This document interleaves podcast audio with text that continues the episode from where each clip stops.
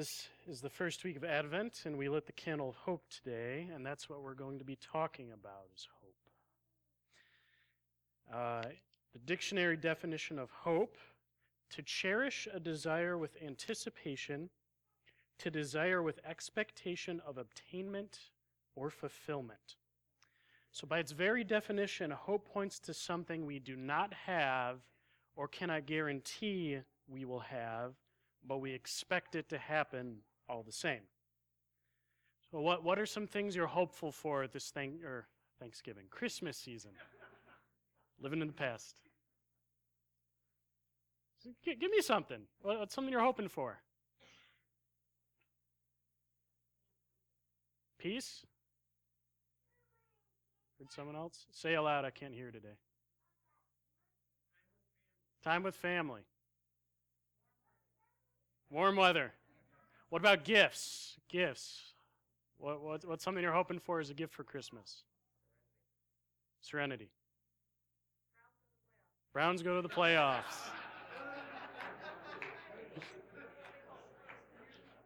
I'll, I'll tell you what I'm hoping for this Christmas, like every Christmas socks. Every year I hope for socks, and I get them almost every year. I hate buying socks, but obviously, I mean, I wear socks, so if I get them for Christmas, I generally don't need to buy any through the year. Works out great. A big question I had when preparing the message today uh, is how is hope different from faith? And I was thinking about this and I was reading through the Bible. Uh, in Hebrews chapter 11, verse 1, says, Now faith is the assurance of things hoped for, the conviction of things not seen. So, what I hope I am able to communicate today is the idea that hope is really the seed of faith or the foundation of our faith, depending on which metaphor you prefer. There cannot be faith without hope.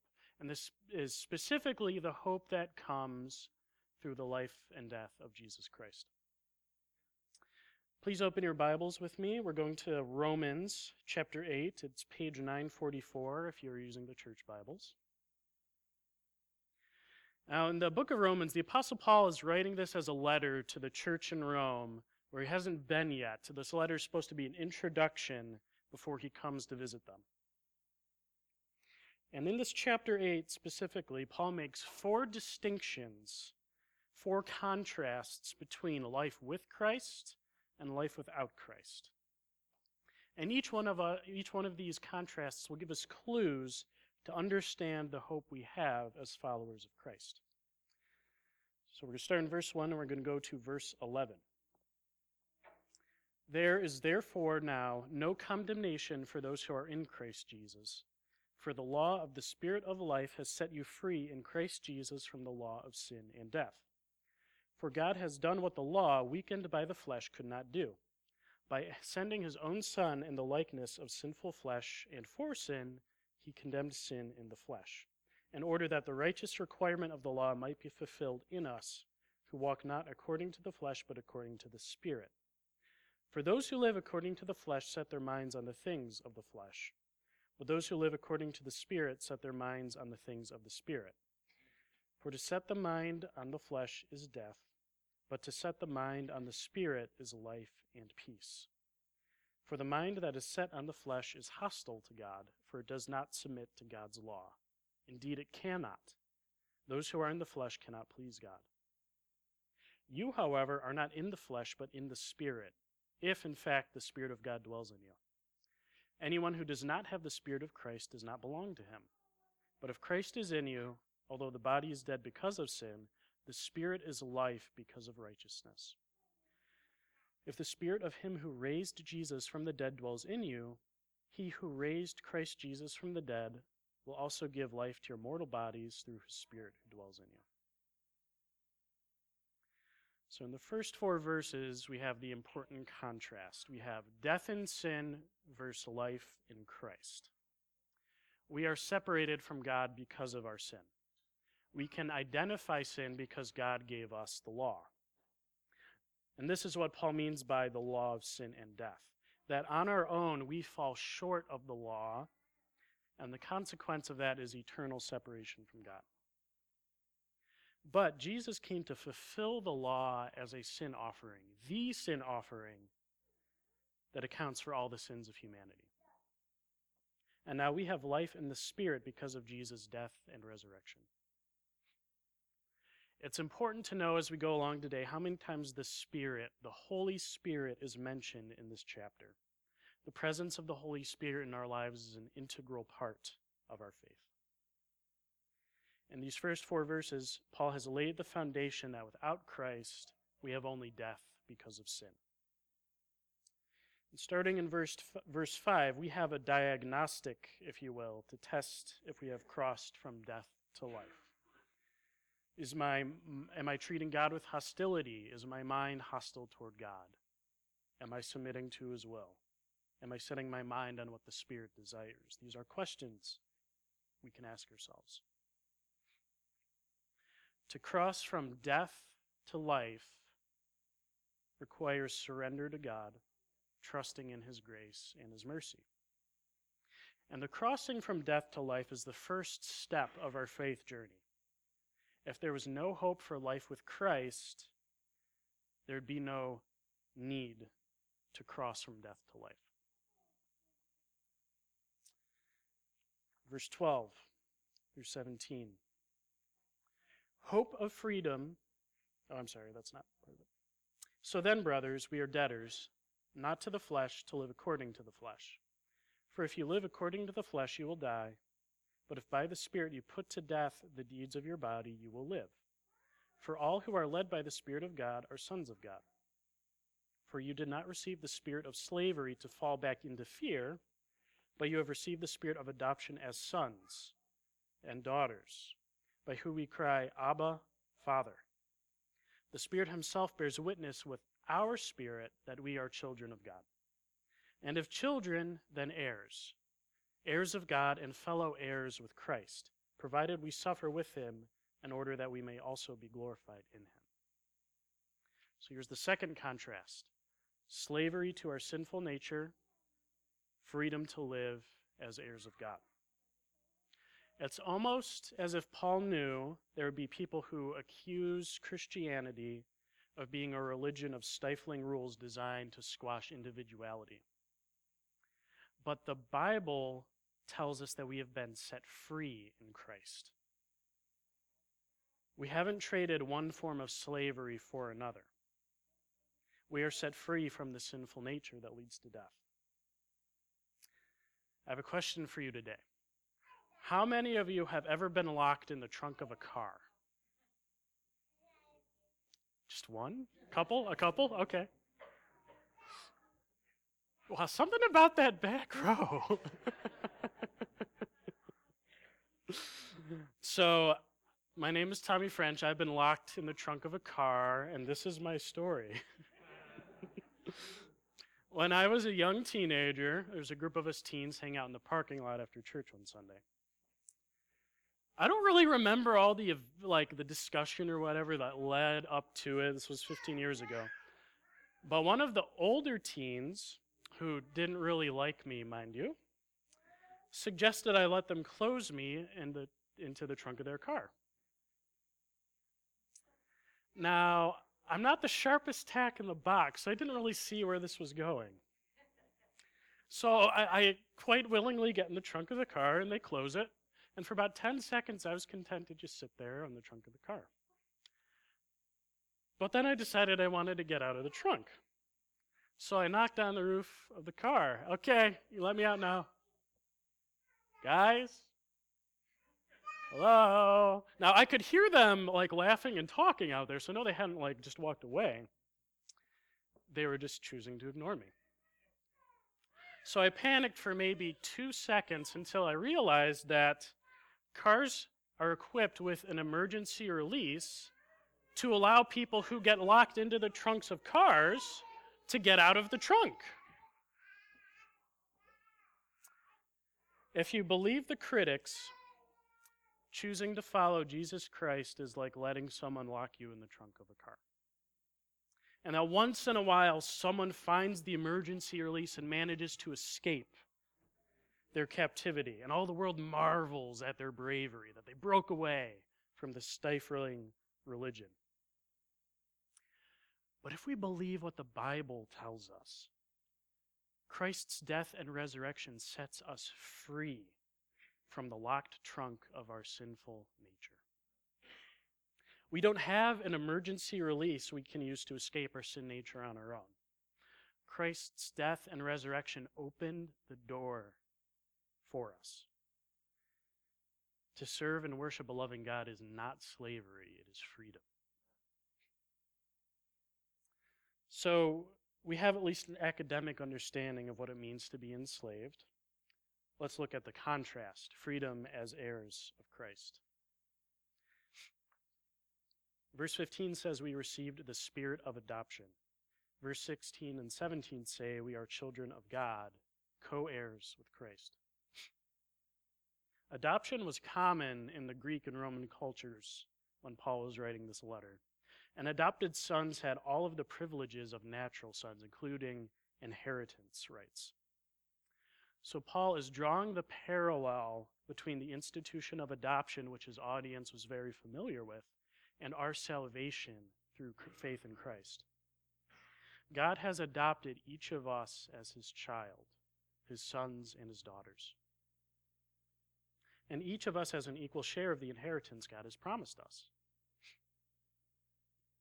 God did more than just free us from slavery to sin. He has elevated us to the highest level, co heirs with Jesus Christ.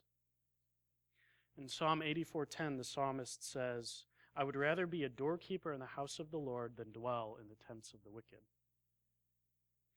In the kingdom of God, we're not his doorkeepers. We're not standing outside while the party goes on inside, just happy to not be locked up somewhere.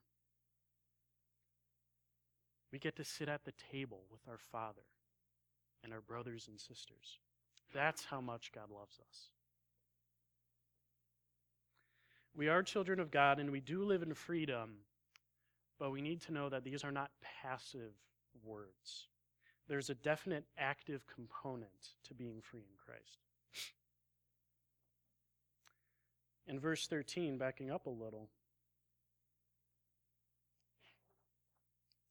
For if you live according to the flesh, you will die, but if by the Spirit you put to death the deeds of the body, you will live.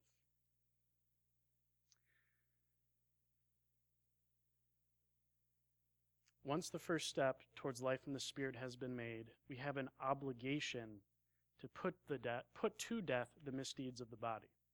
In our freedom, we are not just spectators. We need to take hold of the inheritance of righteousness God has for us.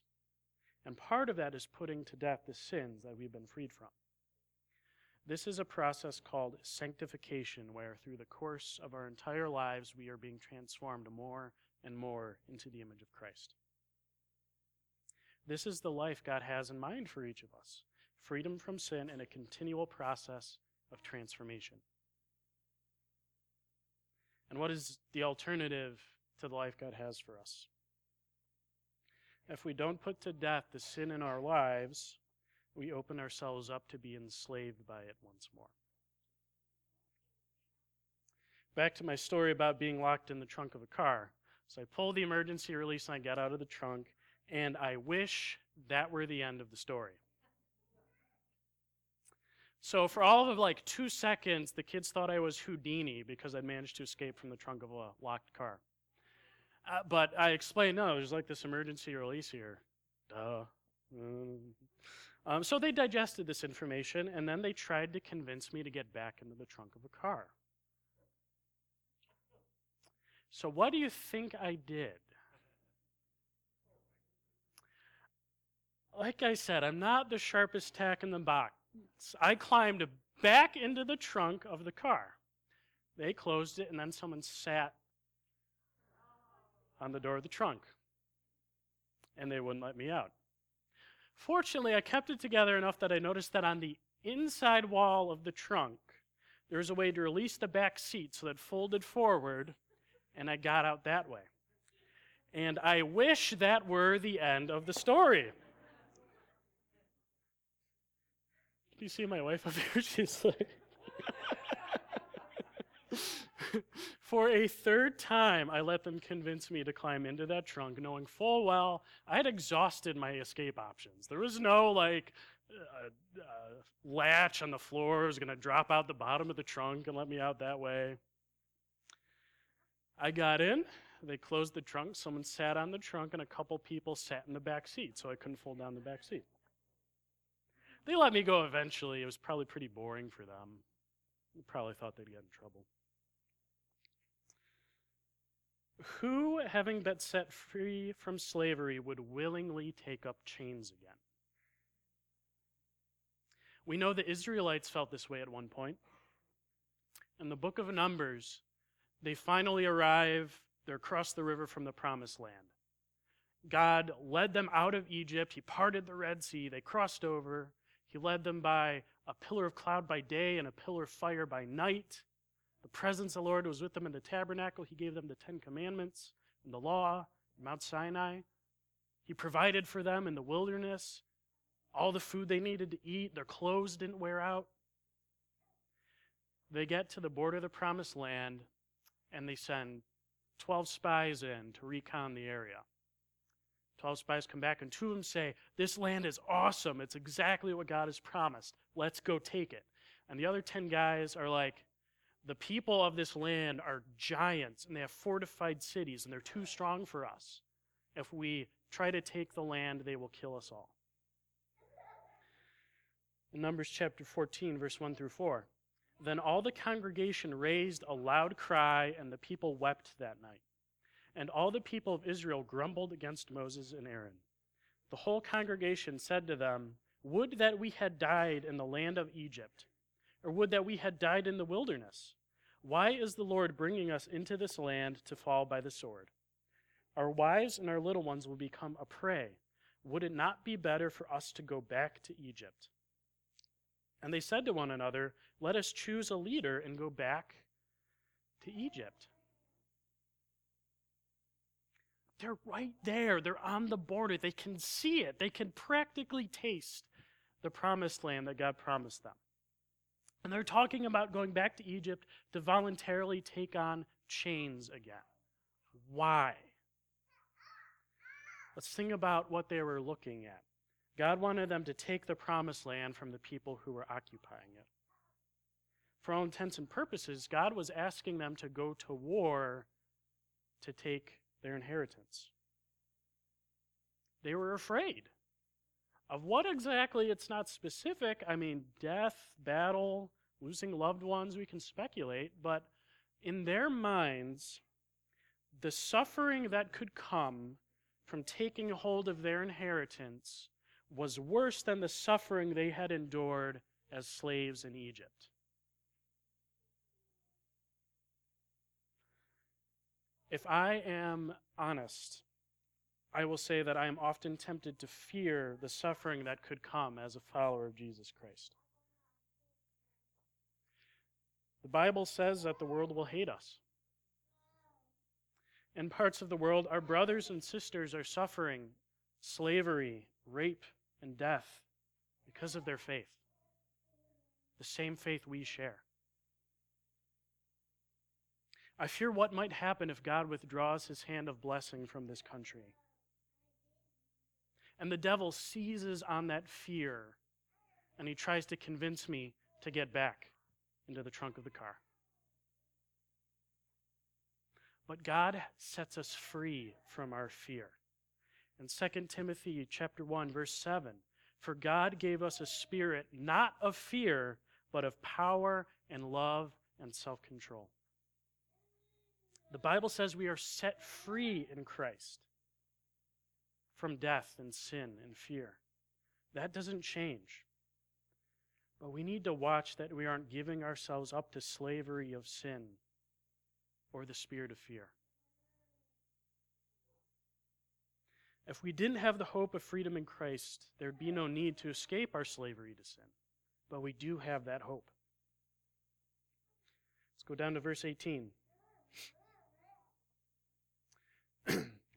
For I consider that the sufferings of this present time are not worth comparing with the glory that is to be revealed to us.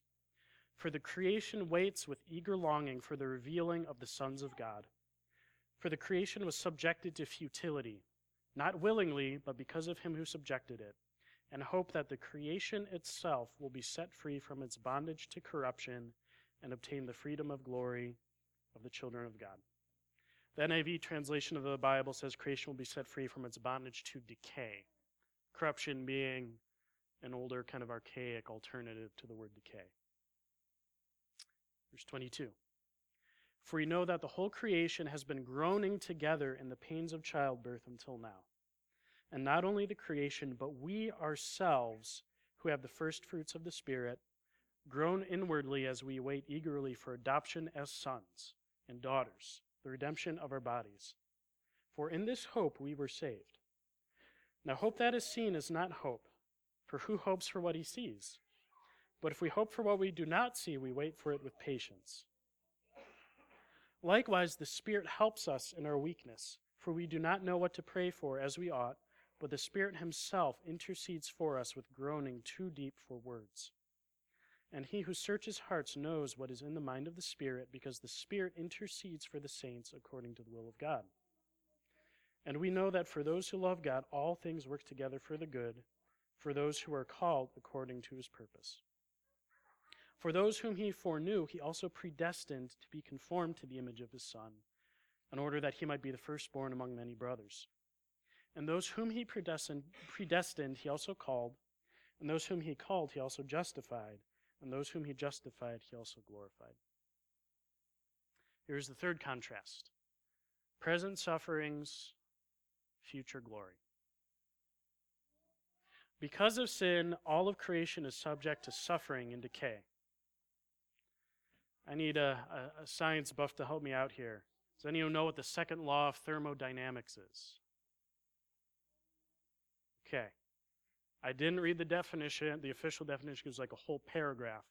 But in layman's terms, second law of thermodynamics states that everything tends to a state of disorder. How many of you know your, your house tends toward a state of disorder? Basically, our universe is slowly decaying and falling apart. This is considered a scientific law, like the law of gravity. It is a concept that has been proven to be true so consistently and in so many situations and experiments that it cannot be denied under any circumstances. That is the impact of sin on God's creation. When Adam and Eve sinned, the very laws of the universe were broken and creation began to suffer and decay and die. Prior to sin, there was no death. And as followers of Christ, we are not exempt from suffering in this world. Doesn't seem like a very good argument for faith in Christ, does it? You mean, you mean if I choose to follow God, I will still have to suffer in this life. Yes. The Bible tells us, though, that the suffering of this life is only temporary, that it is the blink of an eye compared to eternity with Christ.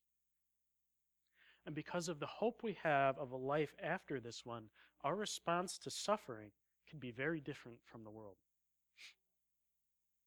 Earlier in the letter to the Romans, chapter 5, verses 1 through 6, Paul says, Therefore, since we have been justified by faith, we have peace with God through our Lord Jesus Christ. Through him we have also obtained access by faith into this grace in which we stand, and we rejoice in hope of the glory of God. Not only that, but we rejoice in our sufferings, knowing that suffering produces endurance, and endurance produces character and character produces hope. And hope does not put us to shame, because God's love has been poured into our hearts through the Holy Spirit who has been given to us. For while we were still weak, at the right time, Christ died for the ungodly. We can rejoice in our sufferings because God uses them to grow us and shape us and even minister to the lives of others. Because of the hope we have in Christ, we know that the sufferings of the world are temporary. Paul emphasized this again in verse 28 that we just read. we know that for those who love God, all things work together for good, for those who've been called according to his purposes. And when it when Paul says God works all things for the good, it's not like God is some celestial puppet master up here, like handling all the strings and doing everything. God is with us in the midst of it. In Isaiah 43, verse 1 through the first part of verse 3. But now, thus says the Lord, He who created you, O Jacob, He who formed you, O Israel. Fear not, for I have redeemed you. I have called you by name, you are mine. When you pass through the waters, I will be with you, and through the rivers, they shall not overwhelm you. When you walk through fire, you shall not be burned, and the flame shall not consume you. For I am the Lord your God, the Holy One of Israel, your Savior. God walks us through the fire and sees us through deep waters. We will suffer in this world until Christ returns. There's no mystery there. But through all the suffering we experience, God never leaves us. Our suffering is nothing compared to the hope of Christ's return when our adoption as sons and daughters will be finalized and we will be given new bodies and all of creation will be freed from the state of decay. Christ's return is going to correct the course of all creation. In verse 26 and 27, Paul reiterates that the Spirit does what we cannot. How weak are we without God? We can't even pray for ourselves. We don't know how. And yet the Spirit is fervently praying for us. The word intercede is fervently praying on our behalf. Let's go to verse 31. What then shall we say to these things? If God is for us, who can be against us? He who did not spare his own son, but gave him up for us all, how will he not also with him graciously give us all things? Who shall bring any charge against God's elect? It is God who justifies. Who is to condemn? Christ Jesus is the one who died, more than that, who was raised, who is at the right hand of God, who indeed is interceding for us. Who shall separate us from the love of Christ? Shall tribulation or distress or persecution or famine or nakedness or danger or sword? As it is written, For your sake we are being killed all the day long. We are regarded as sheep to be slaughtered. No. In all these things we are more than conquerors through him who loved us. For I am sure that neither death nor life, nor angels, nor rulers, nor things present, nor things to come, nor powers, nor height, nor depth, nor anything else in all creation will be able to separate us from the love of God in Christ Jesus our Lord. Here's the fourth contrast opposition to our faith, God's love. In 1 Peter chapter 5 verse 8 and 9, Peter tells us to be sober minded, be watchful. Your adversary, the devil, prowls around like a roaring lion seeking someone to devour. Resist him firm in your faith, knowing that the same kinds of suffering are being experienced by your brotherhood throughout the world. For the first time in this chapter, Paul's language starts to allude to our enemy, the devil. But even as he acknowledges the devil, Paul is telling us we do not have to fear him. He cannot condemn us because we've been justified in Christ. God is going to do everything necessary to finish the work Jesus began on the cross. Nothing can stop him. In verse 34, we read that Christ himself intercedes on our behalf. The Holy Spirit and Christ Jesus are fervently praying for us without ceasing. What struggles are you suffering with today? Sickness, loss, loneliness, temptations? Through all these and so much more, we are more than conquerors Through him who loved us, we are more than conquerors. Because of Christ's love, we are more than conquerors. And not even death can separate us from the love of Christ. We have nothing to fear. We can stand up to our enemy because we have hope that the love of Christ will finish the work he started and that the war will end when Christ returns. The war has already been won. The end is known, and it ends when Christ returns.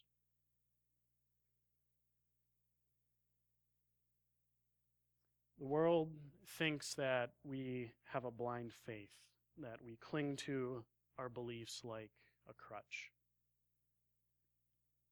The world doesn't understand what we hope for because they don't see what we see. They have closed their eyes and covered their ears. In the book of Matthew, Jesus says, For this people's heart has grown dull, and with their ears they can barely hear, and their eyes have closed, lest they should see with their eyes, and hear with their ears, and understand with their heart, and turn, and I would heal them. The lost sit in the dark corners of their sin, rocking back and forth with their eyes closed, their hands over their ears, and they're screaming at the top of their lungs to try and shut out the darkness. Each of us was born into a dark world, and until we see the light of hope in Christ Jesus, all we ever know is darkness. Until we see the light of hope in Christ, each of us is locked away in a little dark box with no way out. On our own, we can't make light. We can't be light. The light has to come and open the dark box, and then we have to choose to leave the box behind and let the light live in us. When Jesus gave us the Great Commission, he was charging us to share the light with the lost in this dark and dying world. And even though we have the light, we need to be careful because we're not immune to the suffering and temptation of this world. In fact, we need to be extra vigilant because the devil is prowling around trying to devour us. In 1994, in a tiny African nation called Rwanda, 800,000 people who were of a tribe called the Tutsi were murdered by their friends and neighbors who were of the tribe called the Hutu. Perhaps you've heard of this. We call it the Rwandan genocide. I learned about this growing up, but in world history, a lot of these things just scratch the surface. The history of the Tutsi and the Hutu tribes is very long and complex, like all relationships between two groups of people. But there are some important facts that need to be shared. First, the seeds of the conflict between the tribes had been planted and nurtured over a hundred years before the genocide. And in the five or so decades leading up to the genocide, violence was openly talked about. It was talked about on the radio. It was joked about. Two guys would be sitting together talking, and one of them make a joke about the other one killing him one day. Ha ha, funny. Perhaps that doesn't shock anybody. But what should shock us is that most of the people in Rwanda at that time were Christian. And when I say most, I mean easily 90 plus percent of the nation were either Catholic or Anglican or some Pro- Protestant denomination. The devil went prowling around Rwanda and he found people to devour. There are many, many accounts of people of faith working to protect their neighbors. Pastors, people would hide Tutsis who were being hunted by the Hutus in their homes and the churches. Often they were caught, and this would result in their own deaths. There are also accounts of Hutu people going to church on a Sunday, listening to their pastor or priest, and then that pastor or priest would lead his congregation out into the killing fields to hunt people down. How did God's church let something like this happen? They had the gospel, they had the good news, they had the same hope that we have. Somehow the devil convinced a nation of 7 million people that their lives would be better, that they would suffer less if 1 million of those people were no longer living.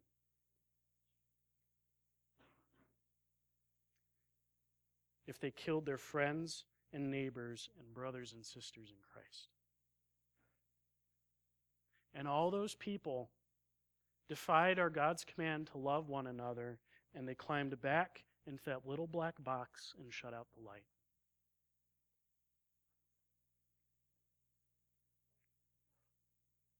We can't ignore the reality of the world we live in or the dangers that wait for those of us who aren't prepared. We are not immune to temptation.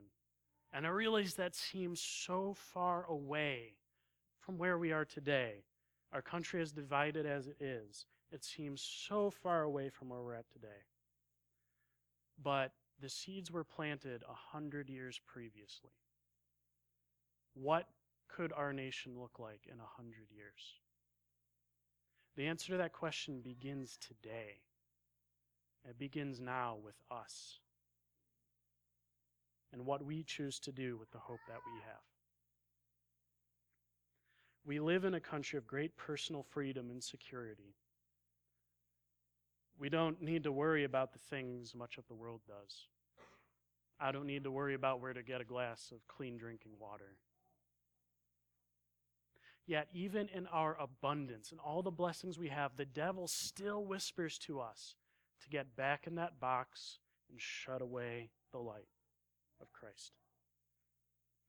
There are believers who have been getting in and out of that box their whole lives. They've got one hand on God and one hand on the box, and they wonder why they're not experiencing the freedom that was promised. There are believers who walk around in the light, enjoying their freedom, but they're totally numb to the screams of the people who are locked in their little black boxes. There are also believers who are tirelessly working to advance the kingdom of God and trying to bring hope to those who do not have it. I love talking about the Bible with other people. I will sit with you for hours and wax philosophical on all kinds of theological topics. And I'll leave feeling all warm and fuzzy inside as if I actually accomplished something. But if I never take what I'm being taught and put it into action, I am having zero impact on this world for God. If I never share the hope that I have as God commanded, I'm having zero impact on this world for God. When we give our lives to God, we're not put on standby until God takes us to heaven. There's work for us to do. It's often difficult, heartbreaking, and it can be very unrewarding labor. But we need to bring the light we have to this world. We need to tell the lost that there is hope. Then we need to trust that God will bring them to faith. When I was in college, I had a friend, we were talking one time, and he said, I just can't follow a God who would tell me what to do.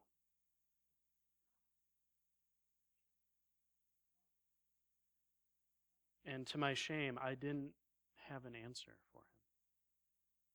The Bible tells us we need to always be ready to give an answer for the hope that we have. And that day I failed. And I hope that today is a small step towards redressing that failure.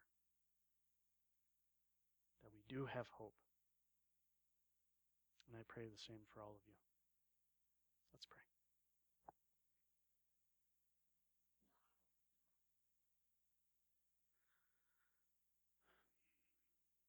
Heavenly Father, We're entering a season of great joy, lots of love and family.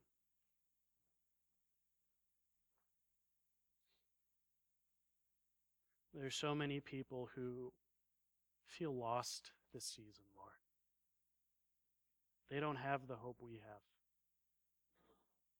Lord, I ask for your spirit of boldness to come upon this church, each of us, and that you would send us out into the world to bring the hope we have and share it with others.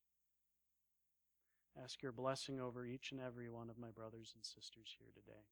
Ask that you would walk with them this week and through the rest of this season. And that we would always be mindful, Lord, that without you we were once lost. Now we need to share that with others. In Jesus' name I pray. Amen. Thanks for listening today. Subscribe to the podcast now, and for more info, including sermon outlines, visit our website at www.kurtlandchristian.org.